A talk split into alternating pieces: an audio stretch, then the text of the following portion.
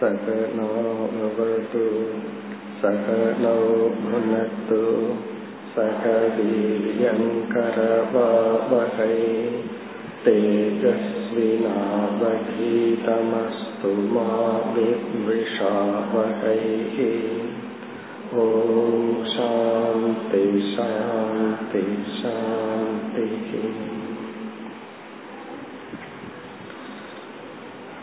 அகண்டம் சச்சிதானந்தம் among மனசகோச்சரம் ஆத்மானமகிலாதாரம் ஆஶ்ரயே பீஷ்டசித்தயே.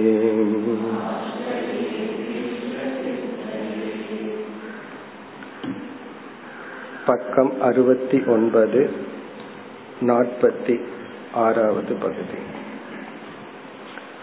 ததானீம் Edom ஈஸ்வர ப்ராஜ்ஞோம் சைதன்ய பிரதீப்தாபிஹி அதிசூக்ஷ்மாபிஹி அஜ்ஞான விருத்திபிஹி ஆனந்தம் அனுபவதக ஆனந்த புக்சேதோ முகக ப்ராஜ்ஞ இதி ஸ்ருதேஹே சுகம் அகம் அஸ்வாப்சம்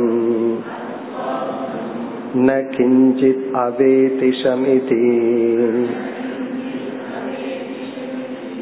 வ்ருத்திதஸ்ய பராமர்ஷ உபபத்தேஶ்ச.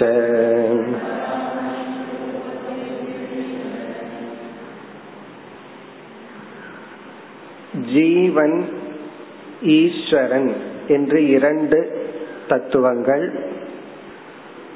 ஜீவன் என்ற சொல் நம்மை குறிக்கின்ற பொதுவான சொல். ஈஸ்வரன் என்ற சொல் இறைவனை குறிக்கின்ற பொதுவான ஒரு சொல். இங்கு ஆசிரியர் எப்படி இந்த இரண்டு தத்துவத்தை விளக்க ஆரம்பித்தார் என்றால், ஈஸ்வரன் என்ற ஒரு தத்துவம் எப்படி தோன்றியுள்ளது என்றால், அழியாத பிரம்ம என்ற ஒரு பொருள் உள்ளது, அதத்தான் வஸ்து என்று அறிமுகப்படுத்தினார். இப்ப வஸ்து என்று சச்சிதானந்தம் பிரம்மன் ஒரு பொருளை அறிமுகப்படுத்தி, அவஸ்து என்று இனி ஒரு பொருளை அறிமுகப்படுத்தினார்.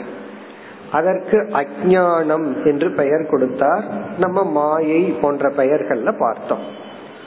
இந்த அஞ்ஞானம் அல்லது அவஸ்து மாயா என்ற ஒன்று வஸ்துவான பிரம்மத்தின் மீது ஏற்றி வைக்கப்பட்டுள்ளது, கயிற்றின் மீது பாம்பை போல அறிமுகப்படுத்தினார். இப்பொழுது அந்த வஸ்துவான பிரம்மத்தை அவஸ்துவான மாயையுடன் சேர்ந்து பார்க்கும் பொழுது அந்த வஸ்துவுக்கு ஈஸ்வரன் என்று பெயர். அப்ப யார் Eswaran? Brahman plus Maya equal to Eswaran பார்த்தோம். இனி வந்து அந்த பிரம்மத்தை பற்றி ஏற்கனவே சுருக்கமா லட்சணம் கொடுத்துட்டாரு. அது சத் சொரூபம், சித் சொரூபம், ஆனந்த சொரூபம். அந்த அவஸ்துவை பற்றி பேசும் பொழுது, அந்த அவஸ்து அல்லது மாயை என்பது அனைத்து வரப்போகின்ற உலகத்துக்கு காரணமாக இருப்பதனால் அது காரண பிரபஞ்சம் என்று பல லட்சணங்கள் எல்லாம் கொடுத்தார். இப்பொழுது இந்த அவஸ்து இருக்கே, அது மூணு ஸ்டேஜ்ல நம்ம பிரிச்சு பார்க்கணும். ஒரு ஸ்டேஜ் வந்து காரணமா இருக்கிற நிலை மட்டும், அது வந்து காரண நிலையில் இருக்கிறது அல்லது மாயை மட்டும். அப்பொழுது அந்த ஈஸ்வரனுக்கு அந்தர்யாமி அப்படின்னு ஒரு பெயர் கொடுத்தார். இனி அந்த அவஸ்து அல்லது மாயை சூக்ஷ்ம நிலையை அடையும், பிறகு ஸ்தூல நிலையை அடையும். அப்படின்னு என்ன அர்த்தம்? சூக்ஷ்மமான உலகத்தை உற்பத்தி பண்ணும், ஸ்தூலமான இந்த உலகத்தை உற்பத்தி பண்ணும். அப்படி ஒவ்வொரு ஸ்டேஜ்ல அந்த ஈஸ்வரனை வந்து சூக்ஷ்மமா மாறிய அந்த மாயையுடன் ஈஸ்வரனை பார்த்தா அதுக்கு ஒரு பேர் வரப்போகுது. ஸ்தூலமான நிலை அடைந்த உலகத்தோடு அந்த வஸ்துவை பார்த்தா அதுக்கு இனி ஒரு பெயர் வரப்போகுது. எல்லாமே ஈஸ்வரனுக்கு வருகின்ற பெயர்கள் தான். இது வந்து சமஷ்டி லெவல்ல செஞ்சு முடிச்சார். இனி நம்ம இடத்துல வர்ற நம்ம எல்லாம் ஜீவர்கள். இப்ப ஜீவர்களாகிய நமக்கும் மூன்று பெயர்கள் வர உள்ளது. காரணம், இந்த ஜீவன் யார் என்றால், எந்த ஒரு பிரம்ம தத்துவம்னு அறிமுகப்படுத்தணுமோ அதே பிரம்ம தத்துவம் தான். நமக்கு மூன்று உடல்கள் உள்ளது. ஸ்தூல உடல், சூக்ஷ்ம உடல், காரண உடல். இந்த காரண உடலோடு மட்டும் சூக்ஷ்மம் ஸ்தூல உடலுக்கு முன்னாடி காரண உடலோடு மட்டும் அந்த ஆத்ம தத்துவத்தை, பிரம்ம தத்துவத்தை பார்க்கும் பொழுதுதான் நமக்கு வந்து பிராக்ஞன் என்று ஒரு பெயர். நம்ம வந்து பிராக்ஞன் எப்ப சொல்றோம் அப்படின்னா, தூங்கிட்டு இருக்கிற நமக்கு பேரு பிராக்ஞன். எப்போ ஏன் அப்படி சொல்றோம்? தூங்கும் பொழுது ஜீவனாகிய நான் காரண சரீரத்துல மட்டும் அபிமானம் வச்சிருக்கிறேன். அப்படி இருக்கிற நான் வந்து பிராக்ஞன் என்று பெயர். சோ இந்த அளவுக்கு நம்ம இதுவரைக்கும் படிச்சிருக்கிறோம். இனி வந்து இந்த பகுதியில சென்ற வகுப்புல பார்த்தபடி ஒரு டெக்னிக்கல் கருத்தை சொன்னார். அதாவது பிராக்ஞனாகிய நான் ஆழ்ந்த உறக்கத்துல அனுபவிப்பவன் பிராக்ஞன். என்னுடைய ஆழ்ந்த உறக்கத்துல காரண சரீரத்துக்குள்ள என்னதான் இருக்குன்னா இரண்ட நான் அனுபவிக்கிறேன். ஒன்று வந்து ஆனந்தம், இனி ஒன்று அஞ்ஞானம், அறியாமையும் ஆனந்தத்தையும் அனுபவிக்கிறேன். இதை அனுபவிக்கிறதுக்கு எனக்கு இன்ஸ்ட்ருமெண்ட் ஏது அப்படின்னு ஒரு கேள்வி வரும் பொழுது, காரண சரீரமே சூக்ஷ்மமான ஒரு விருத்தியை, ஒரு எண்ணத்தை உற்பத்தி செய்து அதை அனுபவிக்கின்றது. இதுல இருந்து என்ன தெரிஞ்சுக்கிறோம்னா, எந்த ஒன்றை அனுபவிக்கணும்னாலும் எண்ணம் மனதுல தோன்றுனா தான் அனுபவம் ஏற்படும். எண்ணங்கள்னு வராட்டி அனுபவமே நமக்கு இல்லை. நம்ம வந்து எதையோ நினைச்சிட்டு கண்ணை திறந்து பார்த்துட்டு இருக்கோம். நம்ம முன்னாடி ஒருத்தர் கிராஸ் பண்ணி போறாங்க, அவரை பார்த்த மாதிரி அவரு நினைச்சுக்கிறார். அவருடைய உருவம் கூட நம்ம மனசுல பதிஞ்சிருக்கலாம், ஆனா அவரை பற்றி நமக்கு எந்த அறிவும் வராது. காரணம் என்ன? அந்த எண்ணமே நமக்கு தோன்றவில்லை. இதுல இருந்து என்ன தெரியுதுன்னா, எந்த ஒரு அறிவும் எண்ணத்தின் மூலமாகத்தான் வரும். இது ஒரு முக்கியமான கருத்து. இதை தெரிஞ்சுட்டா தான் நம்ம ஞானத்தையும் எண்ணத்தின் மூலமா தான் அடைய முடியும், அஞ்ஞானத்தையும் எண்ணத்தின் மூலமாகத்தான் அடைய முடியும். ஆகவே மோட்சத்துக்கு மனம் தேவை. மனதை அழிக்கிறதோ மனதை இல்லாம பண்றதோ லட்சியம் அல்ல என்ற ஒரு முடிவுக்கு வருவோம். இப்ப அந்த கருத்து தான் இங்கு கூறப்பட்டு, இதற்கு ஸ்ருதி வாக்கியமும் சொல்லி அனுபவத்தையும் கூறினார். அகம் சுகம் அஸ்வாப்சம், நான் சுகமாக தூங்கினேன். ந கிஞ்சித் அவேதிஷம், எதையும் அறியவில்லை. ந அவேதிஷம்னா நான் எதையும் அறியவில்லை. இது யுக்தி தஸ்ய, எழுந்ததனுடைய பராமர்ஷ உபபத்தேகே, பராமர்ஷம் இருப்பதனால். என்ன முடிவு சொல்றார்? பராமர்சம் இருப்பதனால் ஆழ்ந்த உறக்கத்தில் அஞ்ஞான விருத்தியின் மூலமாக ஆனந்தத்தையும் அஞ்ஞானத்தையும் பிராக்ஞன் அனுபவிக்கின்றான். அதுதான் சாராம்சம். பராமர்சம்னா நம்ம ஏற்கனவே பார்த்தோம், ஸ்மிருதியை வெளிப்படுத்துதல். அதாவது ஒன்ன நம்ம நினைச்சா அது ஸ்மிருதி, அதை வெளிப்படுத்தினா அதுக்கு பேரு பராமர்சகர். இப்ப இத்துடன் ஒரு விதமான விசாரம் முடிவடைகிறது. இனி அடுத்த பகுதியில இவர் ஐக்கியப்படுத்த போகின்றார். அதாவது ஒவ்வொரு ஸ்டேஜ்லயும் ஜீவ ஈஸ்வரனை ஐக்கியப்படுத்திட்டே வரப்போறார். அந்த ஐக்கியம் அடுத்த பகுதியில் துவங்குகின்றது. நாற்பத்தி ஏழு அனயோகோ வியஷ்டி சமஷ்டியோகோ வனவிருக்ஷயோகோ இவ ஜலாசய ஜலயோரிவ வா அபேதக.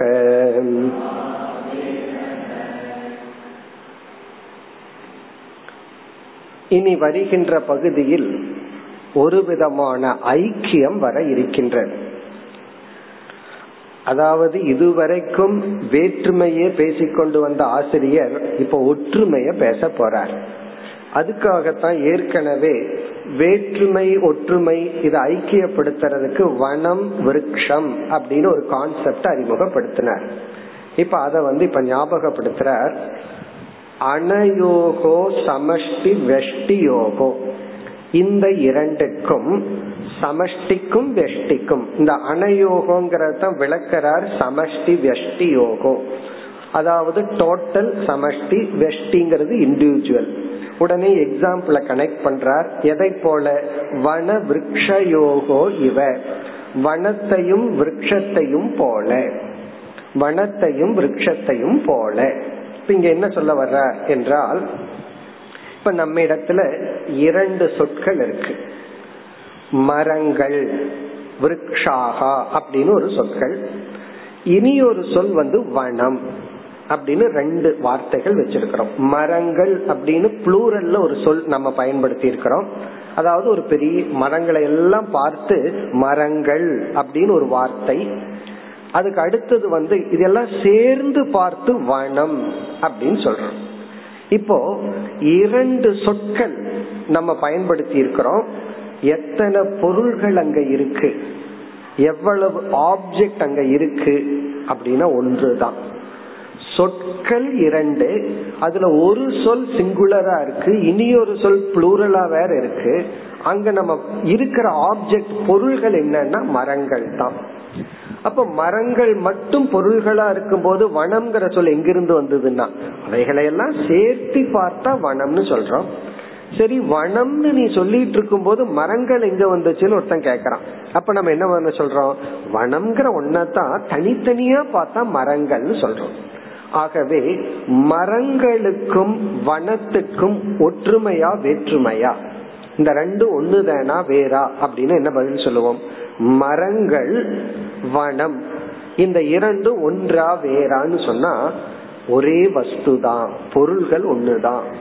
வேற்றுமைங்கிறது நம்ம பாக்குற விதத்துலதான், நம்ம எந்த ஆங்கிள் பாக்கிறோமோ அதுலதான் வேற்றுமை வருதே தவிர அடிப்படையில ஒன்றுதான் அப்படின்னு நம்ம புரிஞ்சுக்கிறோம். பானைகள் களிமண் அப்படின்னு சொல்றது போல, அதாவது வந்து ஒரு களிமண் வந்து குவிஞ்சு கிடக்குது, காலையில போகும்போது பாக்கிறோம், சாயந்தரம் வர்றோம், அது வந்து இருபது பானையா இருக்கு.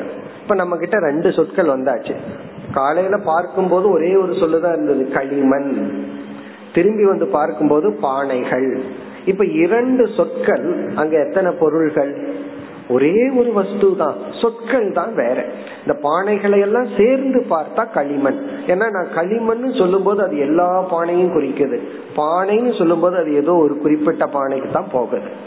அதே போல இந்த இடத்துல இப்ப இரண்டு, ஒன்று நம்முடைய காரண சரீரம், இப்ப எத்தனை ஜீவர்கள் இருக்கிறாங்களோ அத்தனை காரண சரீரம், இனி எல்லா காரண சரீரமும் சேர்ந்திருப்பது. இந்த இரண்டு காரண சரீரங்களும் ஒன்றா வேறா?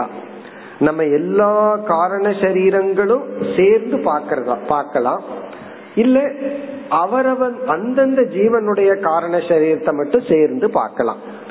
இந்த காரண சரீரங்களை சேர்ந்து பார்த்தோம்னா அதுக்கு ஒரு பெயர், அது ஈஸ்வரனுடைய உடல், ஈஸ்வரனுடைய உபாதி. தனித்தனியா பார்த்தா ஜீவனுடைய உபாதி. அப்ப இங்க என்ன பண்றார்? ஜீவனுக்கும் ஈஸ்வரனுக்கும் பொதுவா நம்ம என்ன சொல்லுவோம் வேதாந்தத்துல, ஒரு கோணத்துல இந்த உடல் வேறு, உடலையெல்லாம் தியாகம் பண்ணி உலகத்தையும் விட்டுட்டு ஆத்மாவின் அடிப்படையில தான் ஐக்கியம்னு சொல்லுவோம்.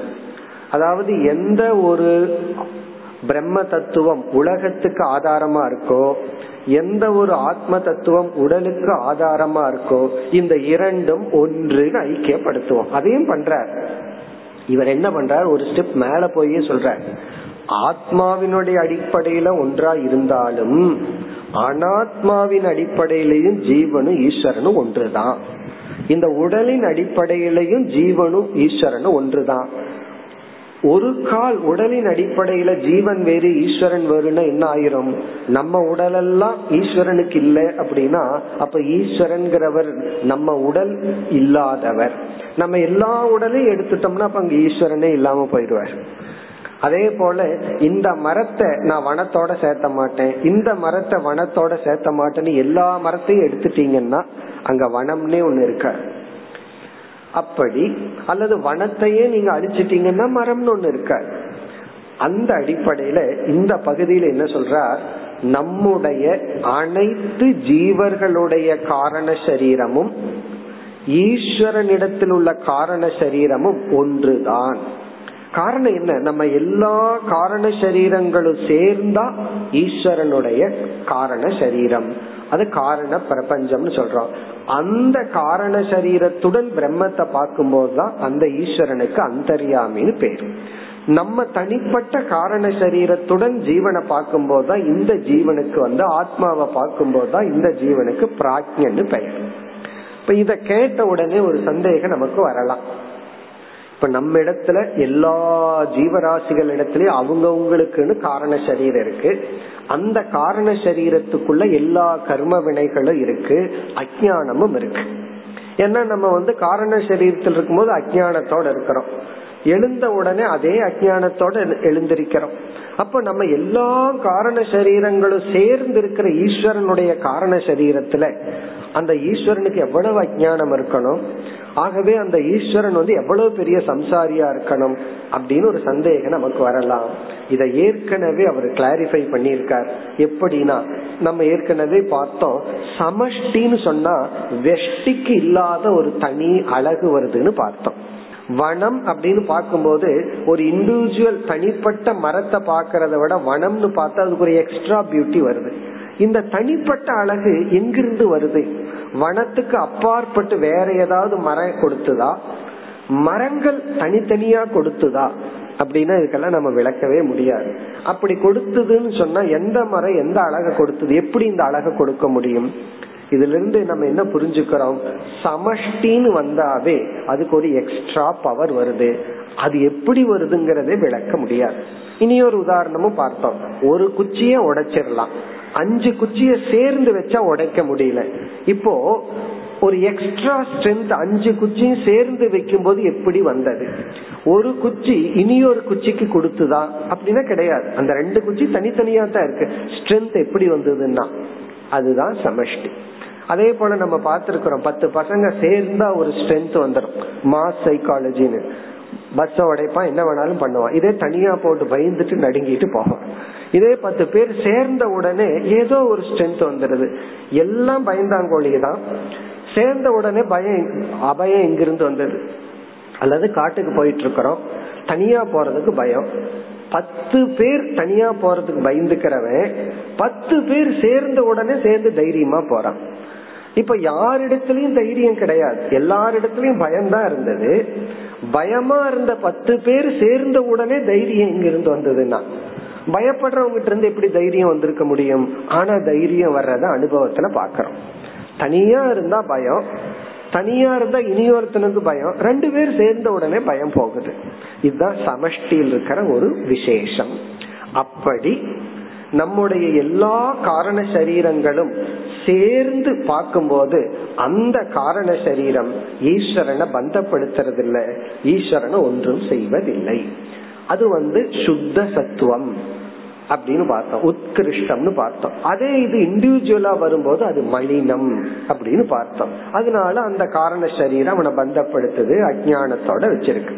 இப்ப இந்த பகுதியில் என்ன சொல்ற, எப்படி மரங்கள் வனம் என்ற வார்த்தையை பயன்படுத்தினாலும் இந்த இரண்டில் வேற்றுமை இல்லையோ, அதுபோல நம்ம ஜீவனுடைய காரண சரீரம்ங்கிற வார்த்தையை பயன்படுத்தி காரண சரீரங்கள் அப்படிங்கிற வார்த்தையை பயன்படுத்தி ஈஸ்வரனுடைய காரண பிரபஞ்சம்ங்கிற வார்த்தையை பயன்படுத்தினாலும் இந்த இரண்டு உபாதிகளும் ஒன்றுதான். அதாவது நம்ம பார்க்கிற ஸ்தூல உலகம் எல்லாமே இறைவனுடைய உடல்னு சொல்லிடுறோம். சொன்னதுக்கு அப்புறம் என்னுடைய உடல் என்னன்னா அது மட்டும் என்னோடது அப்படின்னு நம்ம சொல்ல போறது இல்லை. எல்லா உடலும் இறைவனுடைய உடல்னா என்னுடைய ஸ்தூல உடலும் இறைவனுடைய உடல் தான். அப்படி என்னுடைய காரண சரீரமும் இறைவனுடைய காரண சரீரம் தான். ஆத்மாவை புரிஞ்சுக்காமையே அனாத்மாவிலேயே ஒருத்த மோட்சத்தை பாதி மோட்சத்தை அடைஞ்சிட முடியும். காரணம் என்ன? இதுவே ஈஸ்வரனுடையது. அதத்தான் இங்க சொல்றார். இப்ப இந்த பகுதியில எதை ஐக்கியப்படுத்துறாருன்னா, ஒவ்வொரு ஜீவனுடைய காரண சரீரங்களும் சேர்ந்ததுதான் ஈஸ்வரனுடைய உடல். ஆகவே உடலின் அடிப்படையிலும் கூட ஜீவனும், அதாவது இந்த இடத்துல அந்தர்யாமியும் பிராக்ஞனும் வேறுபடுவதில்லை. இப்ப பிராக்ஞனையும் அந்தர்யாமியும் ஈஸ்வரனையும் ஜீவனையும் ஐக்கியப்படுத்துறார். இங்க மூணு ஸ்டேஜ்ல ஐக்கியப்படுத்த போறாரு. ஃபர்ஸ்ட் ஸ்டேஜ் உடலின் அடிப்படையிலேயே ஐக்கியம் தாங்கிற, இந்த உடல்லயே நம்ம வேற இல்லை, ஈஸ்வரன் வேற இல்லை. பிறகு வேறு மாதிரி தெரியுதுன்னா, நீ மரம்னு பார்த்தா ஒரு மாதிரி தெரியுது, வனம்னு பார்த்தா ஒரு மாதிரி தெரியுது, அவ்வளவுதான். அத இங்க சொல்ற. இப்ப இந்த பகுதியில ஜீவர்களுடைய உடலும் ஈஸ்வரனுடைய உடலும் வேறுபடுவதில்லை. வேறுபடுவது சமஷ்டி வெஷ்டி பேதம்தான். அடுத்த பகுதியில வந்து சைத்தன்யத்தின் அடிப்படையில சொல்ற, இந்த ஒரு உடலுக்குள்ள வெளிப்படுற பிரதிபிம்ப சைத்தன்யமும் ஈஸ்வர சைத்தன்யமும் வேறுபடுவதில்லை என்று அடுத்ததுல சொல்ல போறார். அதற்கடுத்தது துரியம்னு ஒரு தத்துவத்தை அறிமுகப்படுத்த போறார். இப்ப இந்த பகுதி இப்ப பார்த்தோம்னா, அனயோகோ, இங்க அனயோகோங்கிற வார்த்தைக்கு பொருள் பிராக்ஞ அந்தர்யாம் யோகோ, அதாவது ஜீவனுடைய ஈஸ்வரனுடைய. அந்த ஜீவனும் ஈஸ்வரனும் எப்படி வெஷ்டி சமஷ்டி யோகோ, இண்டிவிஜுவலா பார்த்தா ஜீவன், டோட்டலா பார்த்தா ஈஸ்வரன். இப்ப வெஷ்டி சமஷ்டி யோகோ இந்த இரண்டுக்கும் வன விரக்ஷயோகோ இவ, வனத்தையும் விரக்ஷத்தையும் போல, அதாவது எவ்வளவு கடினமான கருத்தை எவ்வளவு சுலபமா ஒரே வார்த்தையில் அடக்கிட்டார். இந்த இரண்டுக்கும், வெஷ்டிக்கும் சமஷ்டிக்கும், வனத்தையும் விருட்சையும் போல. பிறகு இனி ஒரு எக்ஸாம்பிள் சொன்னாரே, ஜலாசய ஜலயோகோ இவ, கடலும் சிறு நீர் துளிகளும், அதாவது ஒரு இடத்துல சின்ன சின்ன தண்ணி தேங்கி நிக்குது அல்லது அதையெல்லாம் சேர்ந்து பாக்கிறது. இப்ப ஜலாசய ஜலயோகோ இவவா அபேதக, அபேதகன வேற்றுமை இல்லை. வா, இங்க வா அப்படிங்கறது ரெண்டு எக்ஸாம்பிளுக்கு சொல்ற. நீர் நீர் பெருக்கை போல, மரங்கள் வனத்தை போல. அனயோகோ, இந்த வெஷ்டிக்கும் சமஷ்டிக்கும் இந்த இடத்துல உபாதி ஐக்கியத்தை பண்ற, நம்முடைய காரண சரீரமும் ஈஸ்வரனுடைய காரண சரீரமும் ஒன்றுதான். இப்ப ஈஸ்வரனுடைய காரண சரீரம் நம்ம காரண சரீரம் எப்படி ஒன்றுனா, நம்முடைய எல்லா காரண சரீரங்களும் சேர்ந்தது ஈஸ்வரனுடைய காரண சரீரம். இனி அடுத்தது என்ன சொல்ல போற, நம்முடைய காரண சரீரம் இருக்கு, இதுக்கு ஆதாரமா ஒரு சைத்தன்யம் இருக்கு. அந்த சைத்தன்யம் காரண சரீரத்துல ரிஃப்ளெக்ட் பண்ணி பிறகு அதிலிருந்து சூக்ஷ்ம சரீரம் ஸ்தூல சரீரம் எல்லாம் வந்து நம்ம ஒரு உணர்வுடையவரா இருக்கிறோம். அந்த சைத்தன்யமும் அந்த ஈஸ்வரன் இடத்துல ஒரு சைத்தன்யம் இருக்கே, அந்த சைத்தன்யமும் ஒன்றுதான் என்று முன்னாடி உடல்ல ஐக்கியப்படுத்தினார். அடுத்த பகுதியில வந்து சைத்தன்யத்தின் அடிப்படையில் பிராக்ஞன் அந்தர்யாமி அல்லது ஜீவ ஈஸ்வர ஐக்கியப்படுத்துகின்றார். அடுத்த பகுதி, ஏதத் உபகிதயோகோ ஈஸ்வர பிராக்ஞயோரபி வனவிரக்ஷம் அவசின்ன ஆகாசயோரிவம் ஜலாசயம் ஜலகதம் பிரதிபிம்ப ஆகாசயோரிவம் வா அபேதகம் ஏஷ சர்வேஸ்வரக இத்யாதி ஸ்ருதேஹே.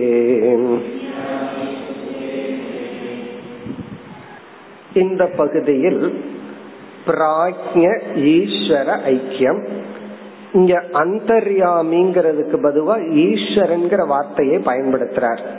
நம்ம ஏன் அந்தர்யாமிங்கிற வார்த்தையை அறிமுகப்படுத்தணும்னா சௌகரியமா இருக்கும்னு. ஈஸ்வரன் ஜீவன், அந்த ஈஸ்வரனுக்கு மூணு பெயர் இனிமேல் வரப்போகுது. அந்தர்யாமின்னு ஒரு பெயர் வரப்போகுது, அடுத்தது ஹிரண்ய கர்ப்பன்னு பார்க்க போறோம், அப்புறம் விராட்னு ஒரு பெயர் வரப்போகுது. அப்ப அந்த ஈஸ்வரனுக்கு அந்தர்யாமி, ஹிரண்ய கர்ப்பன், விராட்னு வரிசையா பார்க்க போறோம். ஜீவனுக்கு பிராக்யன், அடுத்தது தைஜசன், விஸ்வன்னு பார்க்க போறோம். அதுக்காக நம்ம வந்து அந்தர்யாமிங்கிற வார்த்தையை பயன்படுத்தணும். இங்க ஆசிரியர் ஈஸ்வரன்கிற வார்த்தையை பயன்படுத்துறார். ஏதத் உபஹிதயோகோ ஈஸ்வர பிராக்ஞயோகோ அபி, இந்த இருவருக்கும் அதே போல அபேதந்தான். இந்த பிராக்யனும் ஈஸ்வரனும் அந்தர்யாமியும் ஒன்றுதான். ஒரு ஆங்கிள், இனி ஒரு ஆங்கிள் அவர் ஈஸ்வரன், நம்ம எல்லாம் ஜீவன். ஒரு ஆங்கிள் இரண்டு பேரும் ஒன்றுதான். இப்ப எந்த அடிப்படையில் ஒன்று அப்படின்னு சொல்றார். இப்ப வந்து மீண்டும் எக்ஸாம்பிளையே சொல்லி நமக்கு புரிய வைக்கிறார். விருக்ஷம் அதாவது மரங்கள், வனம். இதுக்கு முன்னாடி வந்து வெறும் மரத்தை மட்டும் பார்த்தோம், அந்த மரத்தை சேர்ந்து பார்த்தா வனம்னு சொன்னோம். இனி நம்ம புரிஞ்சுக்கிறதுக்கு ஒரு ஸ்டெப் கொஞ்சம் யோசிச்சு உள்ள போகணும். இப்ப மரம் வந்து ஒரு இடத்தை ஆக்குபை பண்ணிருக்கு, ஒரு இடத்தை அது பிடிச்சிருக்கு. இனி ஒரு மரம் இனி ஒரு இடத்த அது பிடிச்சிருக்கு. இப்படி வந்து பத்து மரங்கள் இருந்தா அது பத்து இடத்தை அது பிடிச்சிருக்கு, ஆக்குபை பண்ணிருக்கு. இப்பொழுது கேள்வி, பத்து இடத்தை பிடிச்சிருக்கிற மரமும் வனம் இருக்கே அது ஒரு இடத்தை பிடிச்சிருக்கே. இந்த இந்த இடம் பூரா ஃபாரஸ்டா இருந்ததுன்னு இப்பெல்லாம் சொல்றாங்கல்ல, வயசானவங்க கிட்ட போனா இதான் சொல்லுவாங்க, ஒரு காலத்துல இது ஃபாரஸ்டா இருந்தது இப்பெல்லாம் பிளாட்டா இருக்குன்னு சொல்லுவாங்க. அப்ப இந்த ஃபாரஸ்ட்னு சொல்றமே அந்த வனம் அது ஒரு இடத்தை பிடிச்சிருக்குமே. இப்ப நம்முடைய கேள்வி, வனம் பிடிச்சிருக்கிற இடமும் மரங்கள் பிடிச்சிருக்கிற இடமும் ஒன்னா வேறா? யோசிச்சு பார்த்தா இதுக்கு யோசிக்கவே வேண்டாம், ஒண்ணுதான். மரங்கள் எந்த இடத்தை ஆக்குபை பண்ணிருக்கோ, எந்த ஸ்பேஸ் அது தான் பிடிச்சு வச்சிருக்குதோ, எல்லா மரங்களும் எந்தெந்த இடத்தை தான் பிடிச்சு வச்சிருக்குதோ அந்த இடமும், பிறகு வந்து வனம் எவ்வளவு ஆகாசத்தை தான் பிடிச்சு வச்சிருக்குதோ அந்த இடமும் ஒன்றா வேறா அப்படின்னா ஒன்றுதான் அப்படின்னு நமக்கு புரியுது. இனி வந்து இனி ஒரு எக்ஸாம்பிள் அதையும் இங்க சேர்த்துக்கிறார், தண்ணீர் எக்ஸாம்பிள். அதாவது வந்து தூரத்திலிருந்து பார்க்கும்போது எங்க பார்த்தாலும் தண்ணீரா தெரியுது. அப்படி தூரத்திலிருந்து அந்த தண்ணீரை பார்க்கிறோம். தண்ணீரை பார்த்த உடனே அந்த தண்ணீர்ல ரிஃப்ளெக்ட் பண்ற ஆகாசத்தை பார்க்கிறோம். அதாவது தூரத்திலிருந்து நீர் தேக்கத்தை பார்க்கிறோம் அல்லது கடலை பார்க்கிறோம்னு வச்சுக்கோமே. அந்த கடலை பார்த்த உடனே கடல்ல இருந்து ஆகாசத்தை பார்க்கிறோம், அந்த ரிஃப்ளெக்ஷனை பார்க்கிறோம். அந்த ஆகாசமும் பிறகு ரொம்ப பக்கத்துல போய் கொஞ்சம் ஒரு சின்ன தண்ணீர் தேக்கம் இருக்கு, ஒரு சின்ன ஊத்து இருக்கு, அதை பார்க்கிறோம். அதுக்குள்ள ஆகாசம் ரிஃப்ளெக்ட் ஆகுது. இந்த ரிஃப்ளெக்டட் ஆகாசமும் ஒன்னா வேறா அப்படின்னா நமக்கு என்ன? ஒன்றுதான். அதாவது கடல்ல நம்ம பார்க்கிற ஆகாசத்தின் பிரதிபிம்பமும், கடல்ல ஒரு ஓரத்துல அலைகள் மூலமாகவோ அல்லது வந்து கடல்லையே பார்த்தோம்னா அந்த பீச்ல வந்து அங்கங்க கொஞ்சம் குளிய தோண்டி தண்ணி போட்டு வச்சிருப்பாங்க. சில சமயங்கள் அதுல நல்ல தண்ணி இருந்தாலும் இருக்கும். அந்த தண்ணிக்குள்ள ஆகாசத்தை பார்த்தோம்னா அது ஒரே ஆகாசம் தானே. அதே போல இப்ப என்ன சொல்கின்றார், காரண உடலிலிருந்து பிரம்மத்தை பார்க்கும் போது ஒரு சைத்தன்ய தத்துவம் நமக்கு தெரியுதே, அந்த சைத்தன்யமும் ஒரு காரண சரீரத்திலிருந்து ஜீவனை பார்க்கும் போது அங்க ஒரு ஆத்ம சைத்தன்யம் தெரியுதே, அந்த சைத்தன்யமும் ஒன்றுதான். எதை போல மரங்கள் எந்த ஆகாசத்தை பிடிச்சிருக்குதோ அந்த ஆகாசமும் வனம் பிடிச்சிருக்கிற ஆகாசமும் எப்படி ஒன்றோ, பிறகு எதுக்கு இங்க வனம்னு ஒரு ஆகாசம்னு சொல்றோம், மரங்கள் ஆகாசம்னு சொல்றோம்? ஆகாசம் ஒன்றுதான் இருந்தாலும் டோட்டலா பார்க்கும்போது ஃபாரஸ்டினுடைய ஆகாசம்னு சொல்றோம், இண்டிவிஜுவலா பார்க்கும்போது மரங்கள் பிடிச்சிருக்கிற ஆகாசம்னு சொல்றோம். அதே போல ஒரு காரண சரீரத்தில் இருக்கிற சைத்தன்யமும் அனைத்து காரண சரீரத்துக்கு ஆதாரமா இருக்கிற சைத்தன்யமும் ஒன்றுதான் என்று இந்த இடத்துல பிராஜ்ஞ ஈஸ்வர அல்லது அந்தர்யாமி ஐக்கியம். உண்மையிலேயே சொல்ல போனா இதெல்லாம் மகா வாக்கியம்னே நம்ம சொல்லலாம். இவர் இப்படியே டெவலப் பண்றார். ஆரம்பத்திலேயே மகா வாக்கியத்தை சொல்லி இனி சிருஷ்டிய சொல்ல போறார். இனி இந்த பகுதிக்குள் சென்றால் நமக்கு விளங்கும். ஏதத் உபஹிதயோகோ ஈஸ்வர பிராஜ்ஞயோகோ அபி. ஏதத் அப்படின்னா இந்த இந்தங்கிற இடத்துல வெஷ்டி சமஷ்டி, இந்த வெஷ்டி சமஷ்டி உபஹித யோகோ, இந்த வெஷ்டி சமஷ்டி உடலிலிருந்து வெளிப்படுகின்ற அதற்குள் இருக்கின்ற ஈஸ்வர பிராஜ்ஞ யோகோ, ஈஸ்வர சைத்தன்யமும் பிராஜ்ஞ சைத்தன்யத்திற்கும், இங்க ஈஸ்வர பிராஜ்ஞங்கிற வார்த்தை வந்து சைத்தன்யத்தை குறிக்குது, ஈஸ்வர சைத்தன்யத்திற்கும் பிராஜ்ஞ சைத்தன்யத்திற்கும். ஏதத் உபஹிதங்கிற ஏதத்ங்கிறது உடலை குறிக்கின்றது, ஜீவனுடைய உடல் ஈஸ்வரனுடைய உடல். இப்ப வெஷ்டி சமஷ்டி உடலினால் உபஹிதம் அதில் வெளிப்படுகின்ற பிராஜ்ஞனுக்கும் ஈஸ்வரனுக்கும் அபி, இந்த அபிங்கிற சொல்ல எடுத்து கடைசியில வா அபேதக, இந்த அபேதத்தோட சேர்த்தணும், அபி அபேதக. சென்ற பகுதியில உடல் அபேதம்னு சொன்னார், உடலுக்குள் வேற்றுமை இல்லைனார், இங்க சைத்தன்யத்துக்குள்ளேயும் வேற்றுமை இல்லை. இனி எல்லாம் எக்ஸாம்பிள சொல்ற, நம்ம ஏற்கனவே பார்த்த உதாரணம் தான். வன விருட்ச அவசின்ன ஆகாசயோகோ இவ, இத நம்ம எப்படி படிக்கணும்? வன அவசின்ன ஆகாசக, விருக்ஷ அவசின்ன ஆகாசக. அவசின்னா ஆக்குபைடு அப்படின்னு அர்த்தம், அதாவது எடுத்துக்கொண்ட. வன அவசின்னம்னா வனம் எடுத்துக்கொண்ட ஆகாசத்திற்கும், விருக்ஷ அவசின்னம் அப்படின்னா இங்க அவசின்னம்னா எடுத்துக்கொண்ட, மரங்கள் எடுத்துக்கொண்ட ஆகாசமும் இவ, அதை போல மரம் எடுத்துக்கொண்ட ஆகாசமும் மரங்கள் எடுத்துக்கொண்ட ஆகாசமும் வனம் எடுத்துக்கொண்ட ஆகாசத்தையும் போல. அப்படின்னு இந்த ரெண்டு ஆகாசம் ஒண்ணுதான், அது எப்படி வேற இருக்க முடியும்? யோசிச்சு பார்த்தா ரெண்டு ஒன்றுதான், அது போல. இனி ஜலாசய ஜலகத, ஜலாசயம்னா கடல் போல, ஜலம்னா தனித்தனி தண்ணீர். பிரதிபிம்ப ஆகாசயோகோ இவ, பெரும் நீருக்குள்ளும் சிறிய நீருக்குள்ளும் ரிஃப்ளெக்ட் பண்ற பிரதிபிம்ப ஆகாசயோகோ இவ, அது ரிஃப்ளெக்ட் பண்ற ஆகாசத்தை போல. வா வாங்கிறது இந்த ரெண்டு எக்ஸாம்பிள், ஏதோ ஒரு எக்ஸாம்பிள். வா அபேதக, வேற்றுமை இல்லை.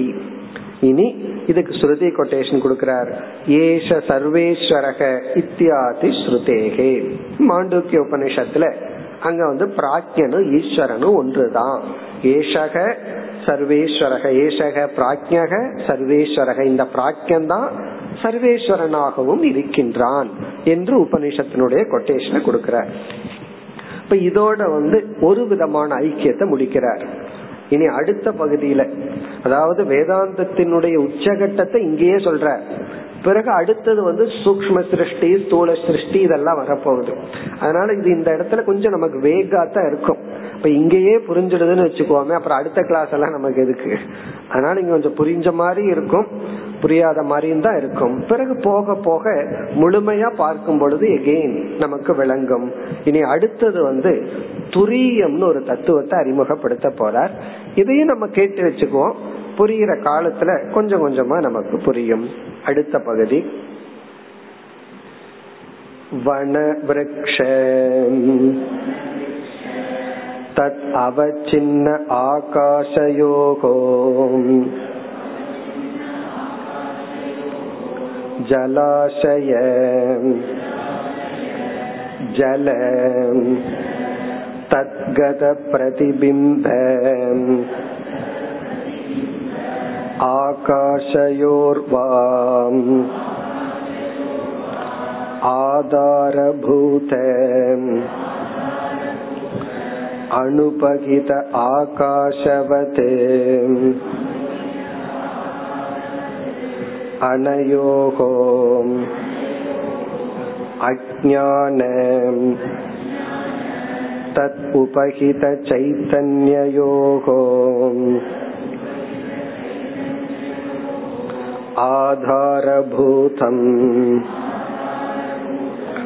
யத் அனுபகிதம் சைதன்யம் தத்துரியம் இதி உச்யதே. சிவம் அத்வைதம் சதுர்த்தம் மன்யதே.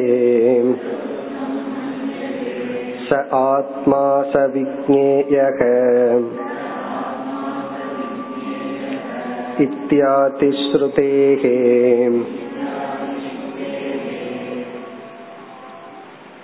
இங்க மீண்டும் வேதாந்தத்தினுடைய உச்சகட்டத்திற்கு செல்கின்றார், ஹையஸ்ட் பீக்குக்கு போறார். இத ஒண்ணு போய் புரிஞ்சிடுது அப்படின்னா அடுத்தது அப்படியே இறங்கி வந்து விடுவார். இந்த ஒன்றுதான் கடினமான பகுதி.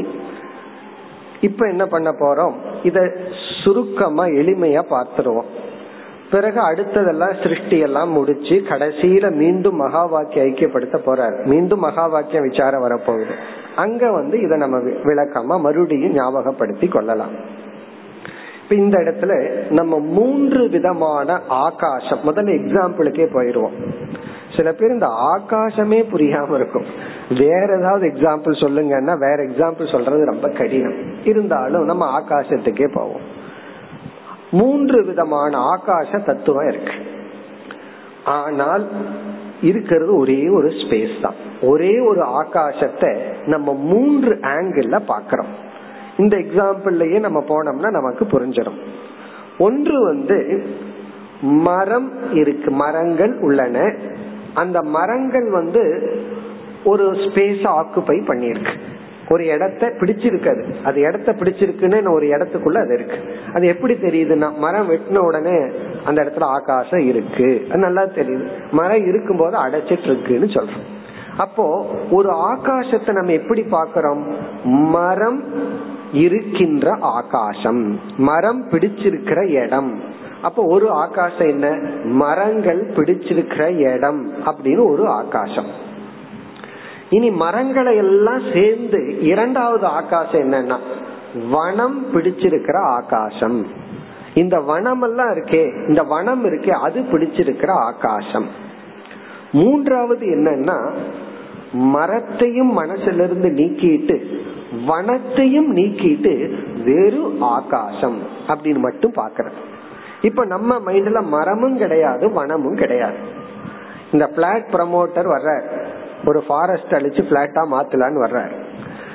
நம்ம வந்து இந்த மரம் இவ்வளவு சைஸ் அப்படின்னு சொல்றோம், இவ்வளவு பெரிய மரம், இந்த மரம் இவ்வளவு பெரிய மரம்னு. அங்க இருக்கிற ஒருத்தர் வந்து அந்த மரத்தை மட்டும் பாத்துட்டு இருக்கார். இந்த மரம் வெட்டி வியாபாரம் பண்றவர் மரத்தை பாப்பாரு, அவருக்கு வனத்தை பத்தி பிரச்சனை இல்லை. அவருக்கு இண்டிவிஜுவல் மரம் தான், கான்ட்ராக்ட் எடுத்திருக்காரு, இத்தனை மரத்தை தான் வெட்டி எடுத்துட்டு போலாம். அப்ப அவரோட விஷன் எதுல இருக்கும், இந்த மரத்துல எவ்வளவு கிடைக்கும், இவ்வளவு பெருசுனா என்ன, இவ்வளவு பெருசு ஆக்குபை பண்ணிருக்குன்னா எனக்கு இவ்வளவு லாபம் கிடைக்கும்னு அவர் அதை பாத்துட்டு இருக்காரு. இப்போ அவருக்கு மெஷர்மெண்ட் இருக்கு. உண்மையிலேயே அவர் எதை மெஷர் பண்றாரு, மரத்தை மெஷர் பண்ணல. இந்த மரத்துக்கு இவ்வளவு நான் கொடுக்கறேன், இந்த மரத்துக்கு இவ்வளவு கொடுக்கறேன்னு சொல்லும் போது ஸ்பேஸை தான் மெஷர் பண்ற. கொஞ்சம் ஒரு மரம் அதிக ஸ்பேஸ்ல இருந்ததுன்னா அதிக பணம் கொடுத்து அந்த மரத்தை வாங்குவார், குறைவான இடம் இருந்ததுன்னா குறைவான பணம் கொடுத்து அந்த இடத்த வாங்குவார். அப்போ ஒருத்தருடைய விஷன் எப்படி இருக்குன்னா, இண்டிவிஜுவல் மரம் ஆக்குபை பண்ற ஸ்பேஸ்ல தான் அவருடைய கவனம். இத டோட்டலா விக்கிறவர் என்ன சொல்றாருன்னா, இவ்வளவு ஏரியா கொடுக்கறனேன்னு சொல்லி அவர் சொல்றார். இந்த ப்ரமோட்டர் வந்து மரத்தையும் பார்க்க மாட்டார், வனத்தையும் பார்க்க மாட்டார். இதெல்லாம் வெட்டி எரிஞ்சா எனக்கு எவ்வளவு டோட்டல் ஸ்பேஸ் கிடைக்கும், புது பில்டிங் கட்டுறதுக்கு எனக்கு எவ்வளவு ஏரியா கிடைக்கும். அப்புறம் அவரை பொறுத்த வரைக்கும் மரம் வனம் இந்த ரெண்டு கான்செப்டே இருக்காது, ஏன்னா அது சீக்கிரம் நீங்க போகுது. அப்ப அவரு பாக்குறது வந்து இந்த இரண்டும் இல்லாத ஆகாசத்தை பார்ப்பார். ஏன்னா அவர் கைக்கு கிடைச்ச உடனே என்ன ஃபர்ஸ்ட் பண்ண போறாரு, வனத்தையும் அழிக்க போறாரு, மரத்தையும் அழிக்க போறாரு. இப்ப அவரு வந்து டோட்டல் பியூர் ஸ்பேஸ தான் பார்ப்பார். அதுக்குள்ள அதுக்கப்புறம் இனி ஒரு மரத்தை வச்சு வளர்க்கறது போல இனி ஒரு பில்டிங்க அவர் வளர்க்க போறாரு, அது வேற விஷயம். இப்ப அவருடைய விஷன் மரத்தை அழிச்சு பில்டிங் கட்டுறவருடைய விஷன்ல வந்து அங்க மரமும் இருக்காது வனமும் இருக்காது. அவரை பொறுத்த வரைக்கும் பியூர் சுத்த ஆகாசம் தான் இருக்கும், பியூர் ஸ்பேஸத்தான் அவர் பார்ப்பார்.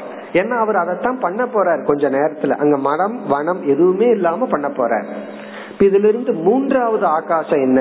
ஃபர்ஸ்ட் ஆகாசம் மரங்கள் இருக்கின்ற ஆகா பிடிச்ச ஆகாசம். இரண்டாவது ஆகாசம் வனம் பிடிச்சிருக்கிற ஆகாசம். உண்மையிலேயே இந்த ரெண்டு ஆகாசம் ஒன்றுதான். மூணாவது ஆகாசம் என்னன்னா மரத்தையும் மறந்துட்டு வனத்தையும் மறந்துட்டு வெறும் ஆகாசத்தை மட்டும் பாக்குறது. அப்படி என்ன சொல்ல போறார்? மூன்று விதமான சைத்தன்யம், ஒரு சைத்தன்யம் அல்லது மூன்று விதமான வஸ்து. இங்க வஸ்துன்னு தான் அறிமுகப்படுத்தினாரு. ஒரு வஸ்து என்ன அப்படின்னா அங்க ஜீவன் கிடையாது, ஈஸ்வரன் கிடையாது, மாயைன்னு கிடையாது, அவஸ்துன்னு கிடையாது, எதுவுமே கிடையாது. அதாவது அவஸ்துவே இல்லாத வெறும் வஸ்து. அதத்தான் பிரம்ம ஆதாரம் அனுபகிதம் அப்படிங்கிற வார்த்தையில பயன்படுத்த. ஜஸ்ட் பியூர் சைத்தன்யம், வெறும் சைத்தன்யம், சுத்த சைத்தன்யம் அப்படின்னு சொல்றோம். சுத்த சைத்தன்யம்ங்கிற வார்த்தையை வச்சுக்குவோம். அதற்கு இங்க பயன்படுத்துற ஆசிரியர் பயன்படுத்துற வார்த்தை வந்து துரியம் அப்படிங்கிற வார்த்தையை பயன்படுத்துறாங்க. துரிய சைத்தன்யம் அப்படின்னு வச்சுக்கோங்க, சுத்த சைத்தன்யம். பிறகு அந்த அதே சைத்தன்யத்தை அவஸ்து, டோட்டல் அவஸ்து, அது மேல இருந்து அந்த சைத்தன்யத்தை பார்த்தோம்னா ஈஸ்வரன் அந்தர்யாமின்னு சொல்றோம். அதே சைத்தன்யத்தை தனித்தனி காரண சரீரத்தின் மூலமா பார்த்தா பிராக்ஞன்னு சொல்றோம். அப்ப பிராக்ஞ சைத்தன்யம்னு ஒண்ணு இருக்கு, ஈஸ்வர சைத்தன்யம்னு ஒண்ணு இருக்கு, துரிய சைத்தன்யம்னு ஒண்ணு இருக்கு. மூணு சைத்தன்யம் மூன்று ஆகாசத்தை போல. மரம் பிடிச்சிருக்கிற ஆகாசம், வனம் பிடிச்சிருக்கிற ஆகாசம், இந்த மரம் வனம் ரெண்டையும் மறந்துட்டு பாக்குற சுத்த ஆகாசம். அத போல மூன்று சைத்தன்யம்.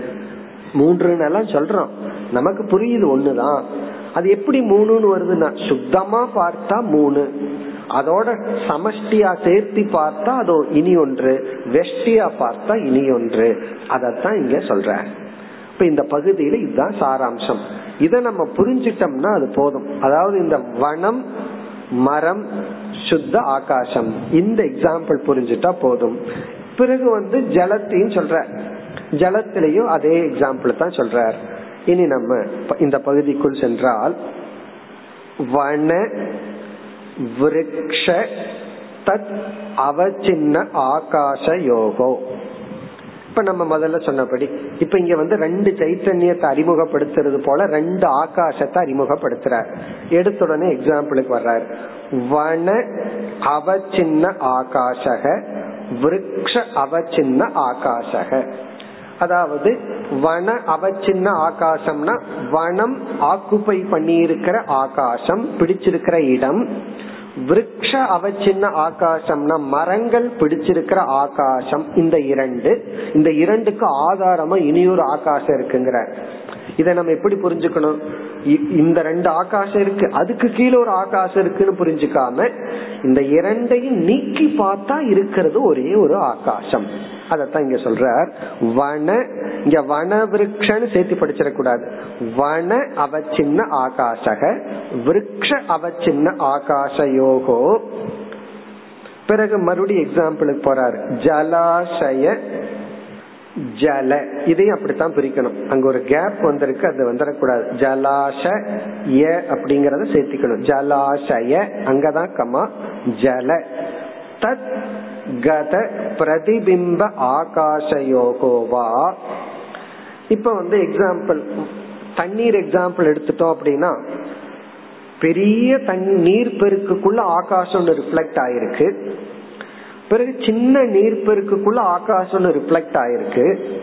இதெல்லாம் ரிஃப்ளெக்டட் ஆகாசம் தான். ஆனா இனி ஒரு ஆகாசம் இருக்கு, அது ஒரிஜினல் ஆகாசம். ரிஃப்ளெக்ட் ஆகாத ஒரிஜினல் ஆகாசம்னு ஒண்ணு இருக்கு.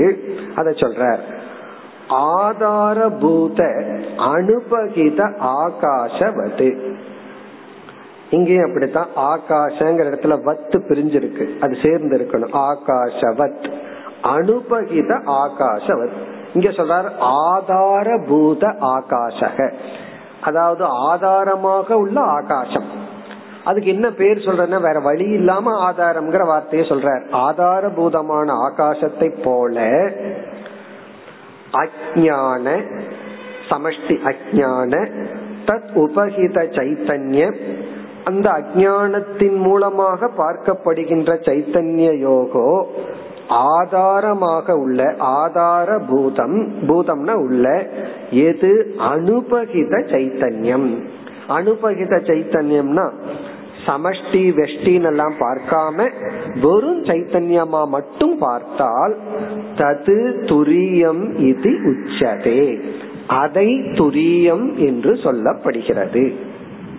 இதுக்கு மாண்டூக்கிய உபநிஷத்துல சொல்றார், சாந்தம் சிவம் அத்வைதம் சதுர்த்தம் மன்யந்தே ச ஆத்மா ச விஜ்ஞேயஹ இத்யாதி ஸ்ருதேஹே.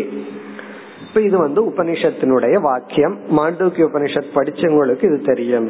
இந்த இடத்துலதான் ஐக்கியப்படுத்தி ஐக்கியப்படுத்துகின்ற பகுதி. இந்த உபனிஷத்துக்குள்ள இப்ப போக வேண்டாம், ஏன்னா இது வந்து கடைசியில சொல்ல வேண்டிய பகுதி. இது சதுர்த்தம் மன்யந்தேனா இத நான்காவது போல கருதப்படுகின்றது.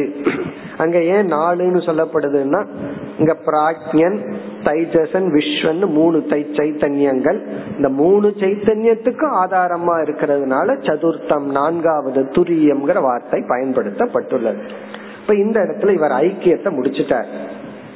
உண்மையிலேயே வேதாந்தத்துல வந்து ஐக்கியத்தை கடைசியில வச்சுக்கணும், இவர் ஆரம்பத்திலேயே பண்ணிட்டார். சாதன சதுஷ்டய சம்பத்திய சொல்லி காரணத்திலிருந்து ஆரம்பிச்சிருக்கார். அதனாலதான் ஆரம்பம் நமக்கு கடினமா தெரியும். இனிமேல் நமக்கு போக போக அப்படியே இறங்கி வந்துருவார். சூக்ஷ்ம சரீரம் மனசை பத்தி பேசும்போது நல்லா கொஞ்சம் புரியும், ஸ்தூல உடலுக்கெல்லாம் வரும்போது நமக்கு நன்கு விளங்கும். இனி என்ன பண்ண போறார், அப்படியே படிப்படியா இறங்கி வர போறார். இப்ப இந்த பகுதியினுடைய மேலும் விளக்கம் நம்ம பிறகு பார்ப்போம். இனி அடுத்து ஐம்பதாவது பகுதிக்கு செல்லலாம். இதமேவ துரியம் சுத்த சைதன்யம் அஜ்ஞானாதி தத் உபகித சைதன்யாப்யாம் தப்தாய பிண்டவதே அவிவிக்தம் சதே மகாவாக்யஸ்ய வாச்யம் விவிக்தம் சதே லக்ஷ்யமிதி ச உச்யதே.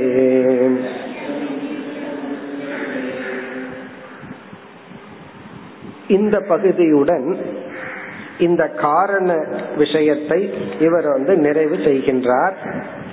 அடுத்த பகுதியிலிருந்து சிருஷ்டிக்கான அடித்தளத்தை போட போறார்.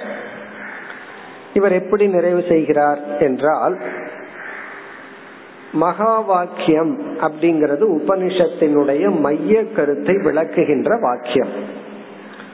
உபனிஷத்தினுடைய சென்ட்ரல் தீம், உபனிஷத்துக்கள்ல எத்தனையோ கருத்துக்கள் பேசப்பட்டிருக்கு. எல்லா கருத்தும் எதற்காக, எதை மையமா வச்சு, எந்த ஒரு ஞானத்துக்காக மீதி எல்லாம் பேசப்பட்டிருக்கு அப்படிங்கறதா சென்ட்ரல் தீம் அப்படின்னு சொல்றோம். அத வந்து சம்ஸ்கிருதத்துல தாத்பர்யம் அப்படின்னு சொல்றோம். தாத்பர்யம்னா அதுதான் விஷயம், முக்கிய விஷயம் அதுதான். அந்த முக்கிய விஷயத்தை எந்த ஒரு வாக்கியம் எடுத்து சொல்லுதோ அந்த வாக்கியத்தை மகா வாக்கியம்னு சொல்றோம். இங்க மகா வாக்கியம்னா மகத் விஷய மகத் பிரயோஜனவத் வாக்கியம் அப்படின்னு அர்த்தம். மகத் விஷயம்னா மிக மிக மேலான விஷயத்தை கொண்ட சப்ஜெக்ட் மேட்டர். மகத் பிரயோஜனம்னா மிக மிக மேலான பலனை கொண்ட வாக்கியம். ஸ்தூலமா மகா வாக்கியம் அல்ல. மகத்னா பெருசுன்னு அர்த்தம், பெரிய வாக்கியம்னா ரொம்ப பெரிய சென்டென்ஸ்னு அர்த்தம் அல்ல. பெரிய விஷயத்தை கொண்ட பெரிய பலனை கொண்ட வாக்கியம் மகா வாக்கியம், அது தாத்பரிய வாக்கியம். அந்த மகா வாக்கியத்துல பார்த்தோம்னா நமக்கு மூன்றே சொற்கள் தான். ஜீவனை குறிக்கிற ஒரு சொல், ஈஸ்வரனை குறிக்கின்ற ஒரு சொல், இரண்டினுடைய சம்பந்தத்தை குறிக்கின்ற ஒரு சொல். இப்ப ஜீவத்தை ஜீவனை பற்றி பேசுற ஒரு சொல், ஈஸ்வரனை பற்றி பேசுற இனி ஒரு சொல், இருவருக்குள்ள ரிலேஷன்ஷிப்பை பற்றி பேசுற இனி ஒரு சொல். இப்ப இந்த வாக்கியம்ங்கிறது என்ன எல்லாத்துக்கும் தெரிஞ்சிருக்கு, எத்தனையோ வாக்கியங்கள் இருக்கு. ஃபேமஸா நம்ம தத்துவமசிங்கிறது மகா வாக்கியம், அது உபதேச வாக்கியமா இருக்கு. குரு வந்து சிஷ்யனை பார்த்து சொல்ற வார்த்தையா இருக்கு. தது துவம் அசி, ததுனா அந்த இறைவன், துவம் நீயாக, அசினா இருக்கின்றாய், நீ அந்த ஈஸ்வரனாக இருக்கின்றாய். இதுதான் மகா வாக்கியம் தத்துவம் அசி. அசினா இருக்கின்றாய், அதுக்கு சப்ஜெக்ட் துவம் நீ, அதுங்கிறது ஈஸ்வரன். இப்ப இதுல வந்து ததுங்கிற சொல் ஈஸ்வரனை குறிக்கிற சொல், துவம்ங்கிற சொல் ஜீவனை குறிக்கின்றது, அசிங்கிறது ஐக்கியத்தை குறிக்கும். என்ன என்ன பண்றார், நீ அவனா இருக்கேன், நீ வந்து ஈஸ்வரனாக உள்ளாய். இப்ப இந்த வாக்கியத்தை கேட்ட உடனே நமக்கு வந்து உடனே நமக்கு புரிஞ்சிடுது அப்படின்னு சொன்னா இந்த புஸ்தகமே அவசியம் கிடையாது, எதுவுமே அவசியம் கிடையாது. ஆனா இது நமக்கு புரியவில்லை. ஏன் புரியல, ஒரு சென்டென்ஸ நம்ம கேட்ட உடனே அந்த சென்டென்ஸ்ல இருந்து என்ன அறிவு வரணும்னு சொல்லி அதை ஒருத்தர் உபதேசிக்கிறாரோ அந்த அறிவு கேட்கறவருக்கு வரலன்னு வச்சுக்கோமே. அப்ப இதுல இருந்து என்ன புரிஞ்சுக்கணும், அந்த கேட்கிறவருக்கு அந்த வாக்கியத்தில் உள்ள பதங்களினுடைய அர்த்தம் புரியலின்னு அர்த்தம், அந்த ததுங்கிற வார்த்தையினுடைய அர்த்தம் புரியல, துவங்கிற வார்த்தையினுடைய அர்த்தம் புரியல, அதனாலதான் வாக்கியமே புரியல. தத்துங்கிறதுக்கு சரியான அர்த்தம் முழுமையா புரியாததுனாலையும் துவங்கிறதுக்கு முழுமையா புரியாததுனாலையும் தான் வாக்கியமே புரியல. இந்த வாக்கியம் புரியாம போறது இனி ஒரு விஷயம், ஒருத்தருக்கு ஒரு சான்ஸ்கிரிட் வேர்டும் கூட தெரியலன்னு வச்சுக்கோமே, அவர்கிட்ட போய் சைனால போய் தத்துவமசின்னு ஒருத்தர் கூப்பிட்டு சொல்றோம்னு வச்சுக்கோமே, அவர் என்ன சொல்லி நினைப்பாரு, நம்ம ஏதோ சப்தம் போடுறோம். அவருக்கு தத்துவமசிங்கிறது ஒரு வாக்கியம்னு கூட தெரியாது, சவுண்ட் அப்படின்னு தெரியும். அது எப்படி நம்ம சொல்றோம்னா, சைனீஸ் நம்ம கிட்ட பேசினா நமக்கு எப்படி தோணும்னா, அது ஒருத்தர் சொல்றாரு கண்ணாடி உடைஞ்ச மாதிரி இருக்கும் அப்படிங்கிற, கண்ணாடி உடைஞ்ச ஒரு சவுண்ட் வரும்ல அது போல இருக்கும். ஏன்னா அந்த மாதிரிதான் அந்த சவுண்ட். இது நாட் அ சென்டென்ஸ், அது வாக்கியமே அல்ல. காரணம் என்ன, அது நமக்கு அதுல ஒண்ணுமே புரியலையே. ஒண்ணுமே புரியலனா அது வெறும் சவுண்ட்.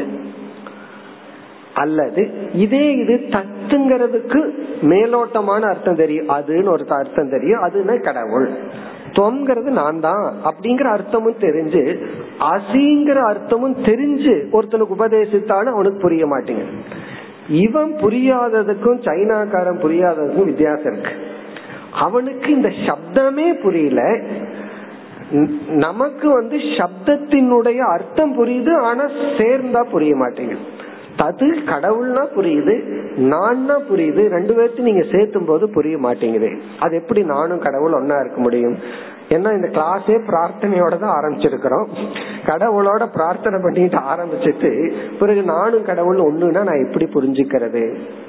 அப்போ இரண்டாவது விஷயத்துல தத்பதத்திலையும் தொம்பதத்திலையும் ஏதோ ஒரு அர்த்தத்தை புரிஞ்சிருக்கிறோம், ஆனா அந்த அர்த்தத்தோட கனெக்ட் பண்ணும் போது அர்த்தமாக மாட்டேங்குது.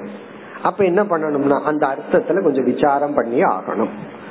ஏன்னா தத்பதம்ங்கிறது எனக்கு ஒரு அர்த்தம் புரிஞ்சிருக்கு, ஈஸ்வரன் ஒரு அர்த்தம் புரிஞ்சிருக்கு, தொம்ங்கிறதுல ஜீவன் அர்த்தம் புரிஞ்சிருக்கு.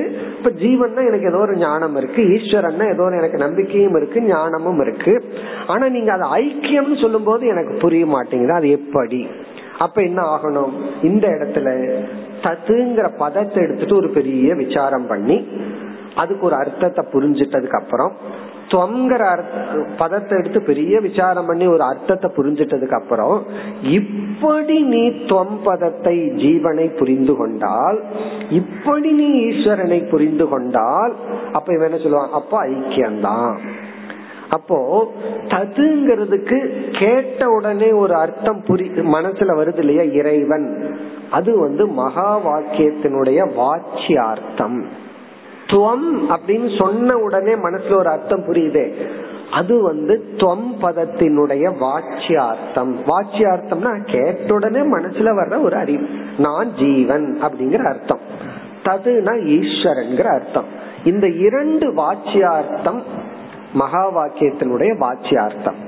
இந்த வாச்சியார்த்தம் அப்படின்னா கேட்டுடனே நம்ம புரிஞ்சுக்கிறது, நான் ஜீவன், இந்த உடலுடன் கூடியவன், ஈஸ்வரன் இந்த உலகத்துக்கு காரணமானவர். இப்படி கேட்டுடனே புரிஞ்சுக்கிற வாச்சியார்த்தத்தை வச்சுட்டு நான் ஐக்கியப்படுத்தி பார்த்தேன்னா என்னால ஐக்கியப்படுத்த முடியல.